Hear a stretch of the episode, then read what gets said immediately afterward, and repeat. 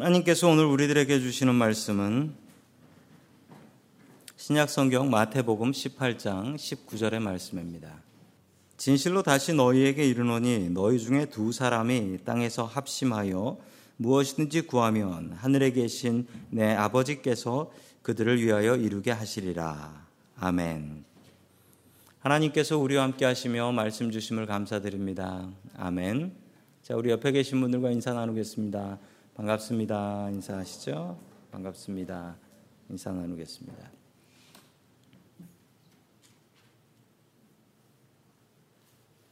아, 제가 결혼하고 나서 아이를 위해서 기도를 했습니다.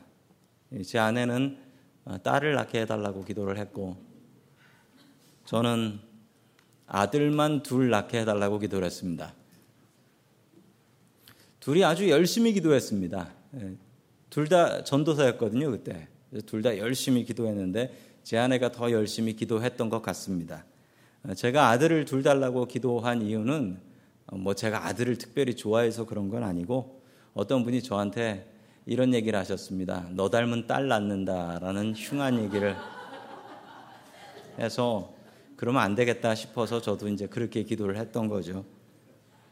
어, 그래서 하나님께서 제 기도를 들어주셔서 아들을 둘 낳았는데 지나놓고 보니까 하나님께서도 너 닮은 딸은 안 되겠다라는 걸 인정해 주신 것 같아서 조금 이상한 마음이 들 뻔했습니다. 둘 다 열심히 기도했는데 왜 하나님께서는 저의 기도를 들어주신 걸까요? 지금도 알 수가 없습니다. 열심히 둘 다 열심히 기도하면서 서로 다른 것을 원했는데 이러면 하나님께서는 어떤 걸 들어주셔야 할까요? 우리 크리스찬들은 기도하는 사람들입니다. 예배 때도 기도를 하고 각자 또 집에서도 기도를 하고 또 새벽에 기도하고 금요일 날 기도합니다. 우리는 왜 이렇게 기도해야 될까요? 그리고 기도하면서도 우리의 마음속에 드는 엉뚱한 생각들이 있습니다. 어떤 엉뚱한 생각이냐면 기도하면 응답이 되나? 이 생각이 기도하면 응답이 되나? 기도하면 이루어지나? 그냥 될 것이 되는 거 아닌가? 이런 생각이 들기도 하고, 기도하고 응답 받아놓고서도 드는 생각은 이게 내가 기도해서 응답 받은 건가? 그냥 올 것이 온 건가? 이런 생각이 들 때가 있습니다. 또 이런 생각이 듭니다. 열심히 기도하면 응답이 되는 건가? 오래 많이 기도하면 그게 좋은 기도인 건가? 기도할 때는 조용히 기도하면 안 되나? 통성으로 기도해야 되나? 오늘 주시는 예수님의 기도에 대한 말씀입니다. 이 말씀을 통하여 우리가 가지고 있는 기도에 대한 불신, 이것이 사라지고 믿음으로 변화될 수 있기를 주의 이름으로 축원합니다. 아멘. 첫 번째 하나님께서 우리들에게 주시는 말씀은 기도로 하늘을 움직일 수 있다라는 말씀입니다. 기도로 하늘을 움직일 수 있다. 김 집사님이 토요일 날 쇼핑몰에 가셨습니다. 쇼핑해서 놀러 가려고. 아무리 주차 자리를 찾아봐도 이 주차 자리가 없는 거예요. 토요일 날 쇼핑몰에 주차 자리 어렵죠. 그래서 속으로 기도했습니다. 하나님, 저에게 주차 자리를 찾게 해주시면 내일 땡땡이 안 치고 교회에 가겠습니다. 이렇게 기도를 했어요. 그런데 이 기도가 끝나기도 전에 차 한 대가 나오는 걸 봤습니다. 잽싸게 그 뒤에 줄을 서가지고 주차를 했습니다. 그리고서 이 김 집사님은 이렇게 기도를 마무리했습니다. 하나님, 아직 아멘 안 했습니다. 이 기도응답이 아니라는 거예요. 내가 찾은 거라는 거죠. 이분은 기도응답을 받은 것일까요? 아니면 스스로 생길 주차자를 찾은 것일까요? 우리는 기도하면서 수도 없이 이런 마음을 먹습니다. 이게 기도응답인가? 아니면 기도 안 해도 될 것인데 내가 방정맞게 기도를 했지. 이런 생각 우리는 종종 우리의 마음 속에 이런 마음을 갖게 됩니다. 우리 마태복음 18장 18절에 주님의 기도에 대한 말씀을 봅니다. 시작. 내가 진정으로 너희에게 말한다. 무엇이든지 너희가 땅에서 내는 것은 하늘에서도 매일 것이요. 땅에서 푸는 것은 하늘에서도 풀릴 것이다. 아멘. 기도해야 되는 가장 큰 이유가 있습니다. 하늘과 땅이 연결되어 있다라는 것입니다. 하늘과 땅이 연결되어 있다. 우리는 보는 세상을 봅니다. 그런데 우리가 보는 세상 말고도 보이지 않는 세상이 있다라는 것을 우리는 볼 수는 없지만 믿습니다. 우리의 육신은 만지고 볼 수가 있습니다. 그렇지만 우리의 영은 만질 수도 없고 볼 수도 없지만 있다는 것을 분명히 믿습니다. 우리가 보는 것이 전부가 아니라는 것이죠. 요즘 카톡으로 전화하시는 분들도 계십니다. 저한테 카톡으로 전화를 하시는 분들이 계신데 이게 이론적으로는 이래요. 여기서 카톡으로 전화를 하면 그 전화하는 분의 목소리가 한국으로 갑니다. 한국으로 갔다가 그 목소리가 다시 미국으로 저한테 오는 거예요. 잠깐의 시간이지만 한국과 미국을 한 번씩 왔다 갔다 하는 것이죠. 우리의 기도도 마찬가지입니다. 우리가 기도를 하면 우리는 땅에서 기도를 합니다. 땅에서 기도하는데 이 기도는 하늘로 올라가서 다시 또 하늘에서 땅으로 내려옵니다. 바로 옆 사람을 위해서 기도하는 거지만 나의 기도가 옆 사람에게 가는 게 아니고 나의 기도가 하나님께 가고 그리고 그 기도가 옆 사람에게 응답되는 것입니다. 우리가 내 문제를 위해서 기도하고 내 가정을 위해서 기도하고 우리 교회를 위해서 기도합니다. 그러면 이 기도는 땅에 머무는 것이 아니라 하늘로 올라가고 하늘을 변화시키어 다시 한번 땅으로 내려온다라는 사실입니다. 그런데 정말 놀라운 사실 하나는 이 기도의 구조에서 시작은 땅에서부터 시작한다는 거예요. 하늘이 땅을 바꾸는 것이 아니라 땅이 하늘을 변화시키는 것입니다. 오늘 성경 말씀은 분명히 그렇게 이야기합니다. 땅에서 매면 하늘에서도 메어지고 땅에서 풀면 하늘에서도 풀린다라고 성경은 이야기하고 있습니다. 땅에서 하늘을 움직이는 거예요. 즉, 이 이야기 뭐냐면 기도하라는 겁니다. 우리가 열심히 주님 앞에 기도해야지 그 기도를 통하여서 하늘을 변화시킬 수 있다라는 것입니다. 세상은 하나님의 뜻대로 운영하십니다. 그런데 하나님께서는 그 뜻을 행하시기 전에 우리의 기도를 기도하리고 계신다라는 사실입니다. 우리가 기도하면 하나님께서 움직이시고 우리가 기도하면 하나님께서 역사하신다. 이것이 오늘 성경이 우리에게 주시는 말씀입니다. 우리는 어디서나 묻거나 푸는 사람이 되어야 됩니다. 땅에서 우리가 묻거나 풀 때 하나님께서는 하늘에서도 묻고 풀며 그것이 또한 땅에서도 역사된다라고 이야기합니다. 우리는 하나님 앞에 기도해야 됩니다. 그 이유는 우리의 기도를 통하여 하늘이 변화되고 땅이 변화되기 때문에 그렇습니다. 기도를 통하여 하늘을 움직일 수 있는 저와 성도 여러분들 될 수 있기를 주의 이름으로 간절히 축원합니다. 아멘. 두 번째 하나님께서 우리들에게 주시는 말씀은 마음을 합하여 기도하라라는 말씀입니다. 마음을 합하여 기도하라. 1970년 이 당시에 미국하고 소련이 우주를 누가 먼저 정복하느냐를 가지고 패권 다툼이 아주 심했던 때였습니다. 1969년 7월에 아폴로 11호라는 우주선을 쏴가지고 미국이 먼저 달에 착륙했지요. 미국이 한 발 앞서가고 있었습니다. 자, 계속해서 미국은 달에 우주선을 쏘고 있었습니다. 1970년 4월에 아폴로 13호라는 우주선을 발사를 했습니다. 이 발사한 우주선은 잘 발사가 되었습니다. 그리고 그 발사된 우주선의 달 착륙선이 달의 궤도를 돌고 있었어요. 그런데 사고가 났습니다. 달 궤도를 돌다가 산소 탱크 두 개가 있었는데 두 개가 다 폭발해 버렸습니다. 우주에서 산소가 없으면 우주인들은 숨이 막혀서 죽게 되지요.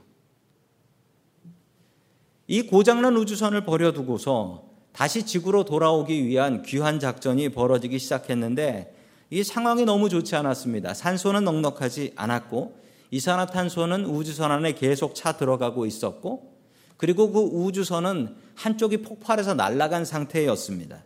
도무지 이 우주인들 세 명이 다시 지구로 돌아올 가능성은 전혀 없어 보였습니다.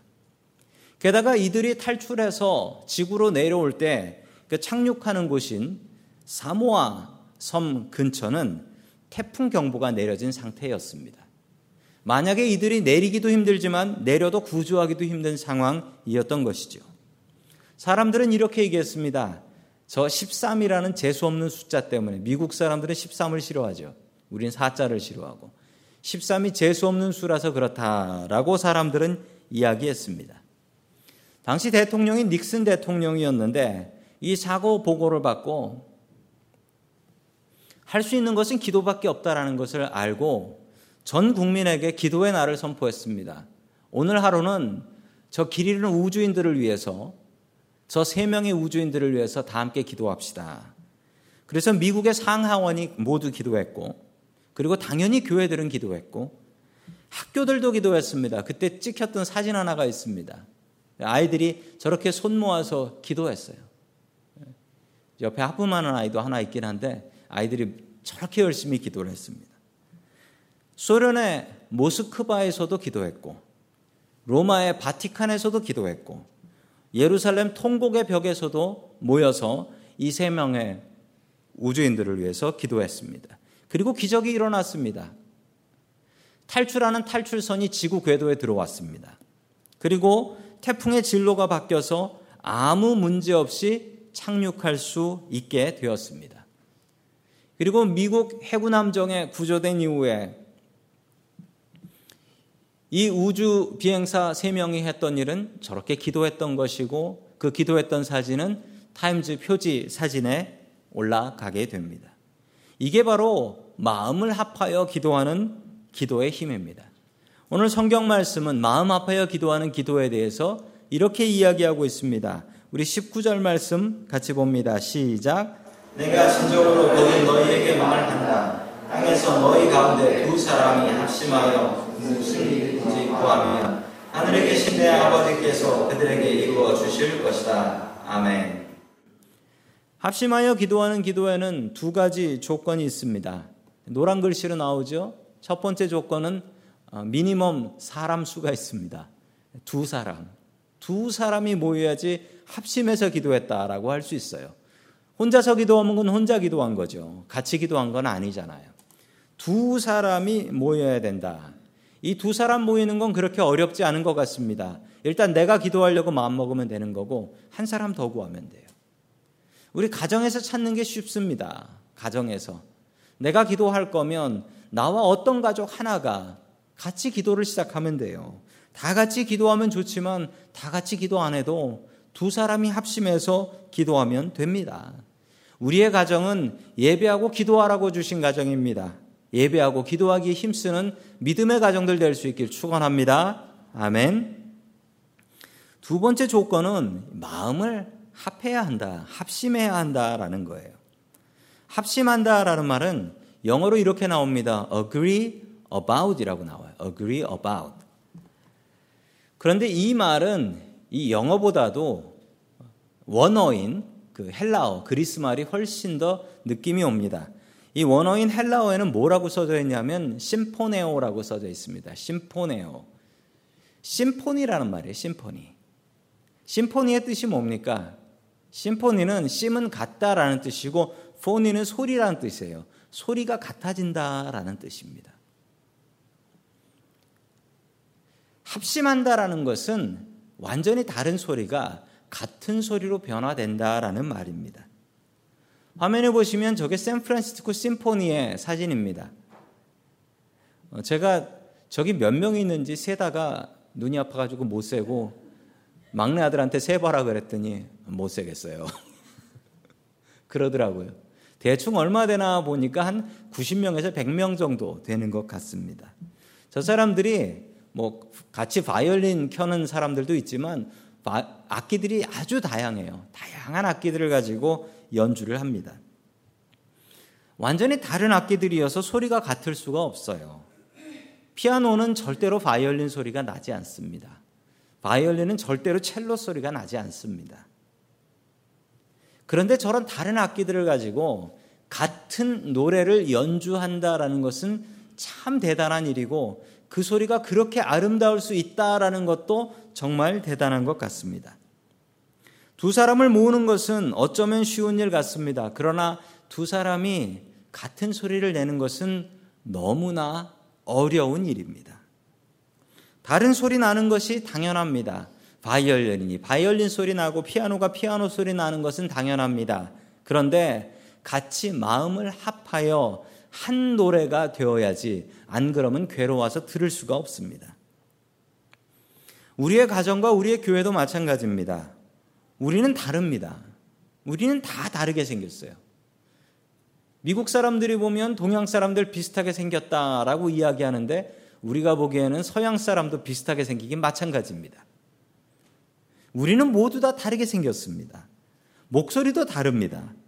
그렇지만 우리는 마음을 합하여 한 목소리로 기도할 수 있는 능력이 있습니다. 두 사람이 합심해서 기도하면 그것은 무엇이든지 들어준다라고 말씀하십니다. 그러나 무엇이나 다 들어주시진 않습니다. 또 하나의 조건이 있다면 두 사람이 합심해서 그 마음이 하나님과 같아야 한다라는 사실입니다. 하나님의 마음으로 기도해야 합니다. 아니 나쁜 마음을 두 사람이 먹고서요. 두 사람이 나쁜 기도를 하면 하나님께서 야 두 사람이 마음을 먹었네. 그럼 무조건 들어줘야지. 이러시진 않는다라는 겁니다. 두 사람이 마음을 합하여 하나님 앞에 간절히 기도하는데 그 마음이 하나님의 마음과 같아야 한다라는 사실입니다.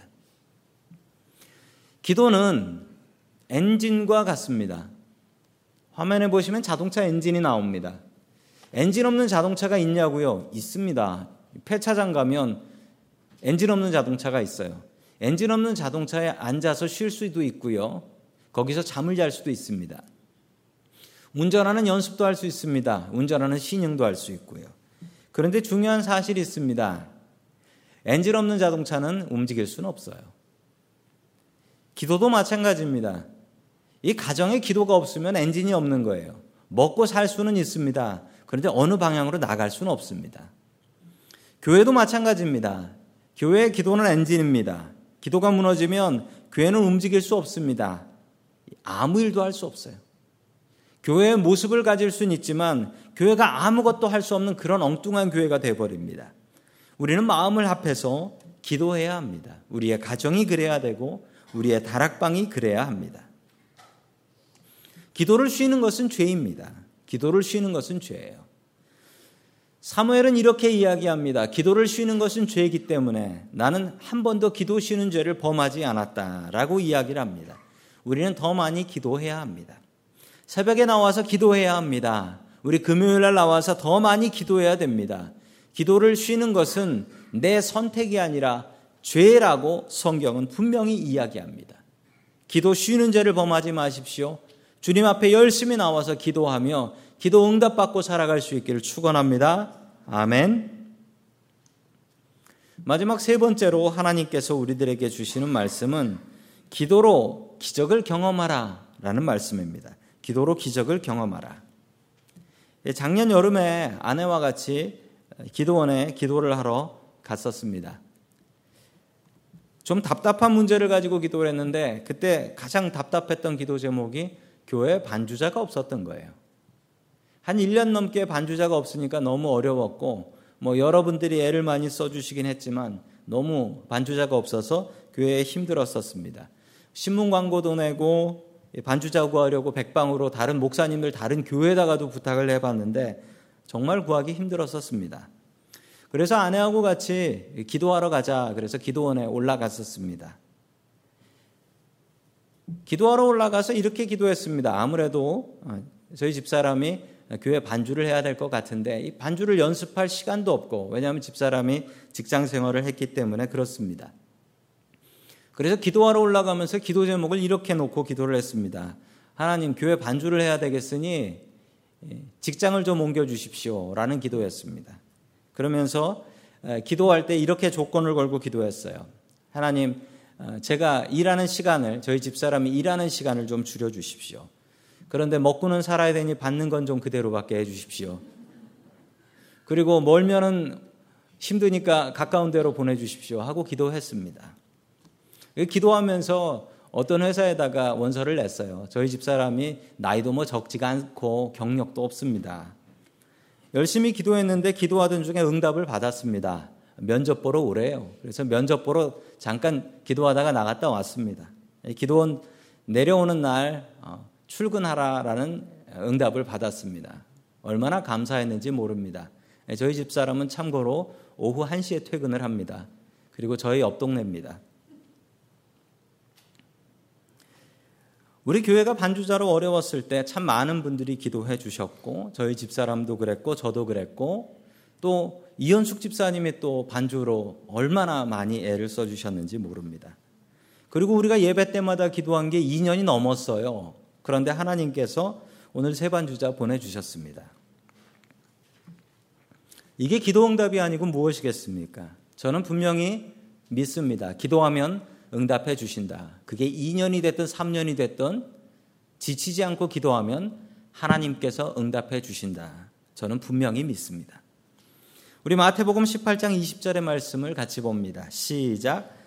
두세 사람이 내 이름으로 모여 있는 자리 거기에 내가 그들 가운데 있다. 아멘. 저는 어렸을 적에 참 작은 교회를 다녔습니다. 아주 작은 교회를 다녔는데 그 작은 교회에서 이 설교를 참 많이 들었습니다. 이 설교를 많이 들었던 이유는 정말 두세 사람이 모여서 예배를 드렸었어요. 그래서 이 설교를 정말 많이 들었었습니다. 두세 사람이 내 이름으로 모인 곳, 이게 뭡니까? 두 글자로. 이걸 교회라고 해요. 두세 사람이 내 이름으로 모인 곳, 그곳을 교회라고 합니다. 주님께서는 그 중에 함께 하신다라고 약속하고 계십니다.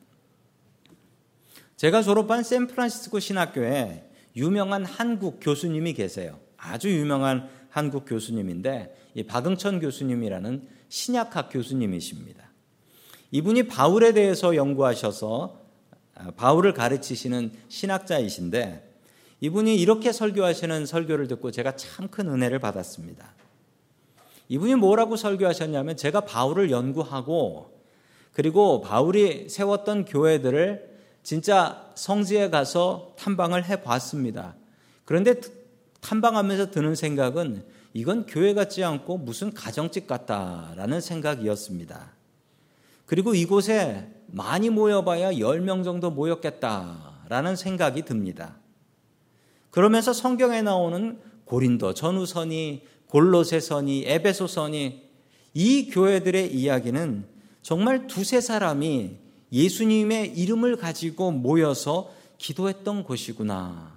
이것을 깨닫습니다. 라고 말씀하시는 것을 들었습니다. 그때 참 많은 이민교회 목사님들이 그 설교를 들으시고 은혜를 받았습니다. 왜냐하면 그분들의 교회의 상황이 그러했기 때문입니다. 두세 사람이 주님의 이름으로 모였던 그곳에서 지치지 않고 복음을 지켰기 때문에 그들의 복음은 지금까지 우리에게 전해지고 우리가 예수님을 알고 믿을 수 있게 된 것입니다. 교회는 기도하는 집입니다. 예수님께서는 이렇게 말씀하십니다. 마태복음 21장 13절 같이 봅니다. 시작. 그들에게 말씀하셨다. 성경에 기록한 바내 집은 기도하는 집이라고 부를 것이다 하였다. 그런데 너희는 그것을 강도의 소굴로 만들어 버렸다. 아멘. 교회는 기도하는 집입니다. 우리 교회가 기도하지 않으면 더 이상 우리 교회는 교회가 아닙니다. 더 열심히 기도해야 합니다. 두세 사람이 모이면 기도해야 됩니다. 그리고 기도 부탁해야 됩니다. 다른 사람에게 기도 부탁하는 것은 어렵습니다. 왜냐하면 그 사람에게 내 생활을 공개해야 되는 게 어렵습니다. 또한 어려운 것은 기도의 능력을 믿지 않으면 다른 사람에게 기도 부탁을 할 수가 없어요. 기도의 능력을 믿어야 됩니다. 그리고 내 기도 듣는 그 사람이 나를 위해서 기도할 수 있다, 기도한다라는 것을 믿어야 합니다. 우리는 기도하는 사람들이 되어야 됩니다. 오늘 다락방에서 기도 응답 받은 것에 대해서 나누는 시간이 있습니다. 곰곰이 생각해 보십시오. 내가 받은 기도 응답들이 무엇이 있나? 그리고 앞으로 받아야 될 것들이 무엇이 있나? 생각하시고 나눠주시면 감사하겠습니다. 또한 우리 교회 안에 중보기도 모임을 만들려고 합니다. 멀리 계셔서 바쁜 시간 때문에 모이지 못하는 분들이 계시면 또한 시간을 정해서 같이 같이 우리 카톡으로 모여서 같이 기도할 수도 있습니다. 광고 나오면 많은 분들 자원해 주시고 같이 어느 자리에 있든지 기도해야 됩니다. 우리 이 자리에 나와서도 기도해야 되지만 우리가 어떤 자리에 있든지 우리의 가정을 위해서 우리의 교회를 위해서 기도해야 됩니다. 세상을 바꾸는 사람은 그렇게 많지 않습니다. 두세 사람이면 됩니다. 두세 사람의 기도를 통하여 세상은 변화됩니다. 주님께서는 두세 사람이 주님의 이름으로 모여 기도하는 그 기도를 받아 주십니다. 세상을 바꾸는 그리고 가정을 바꾸는 두세 사람이 될 수 있기를 주의 이름으로 간절히 축원합니다. 아멘.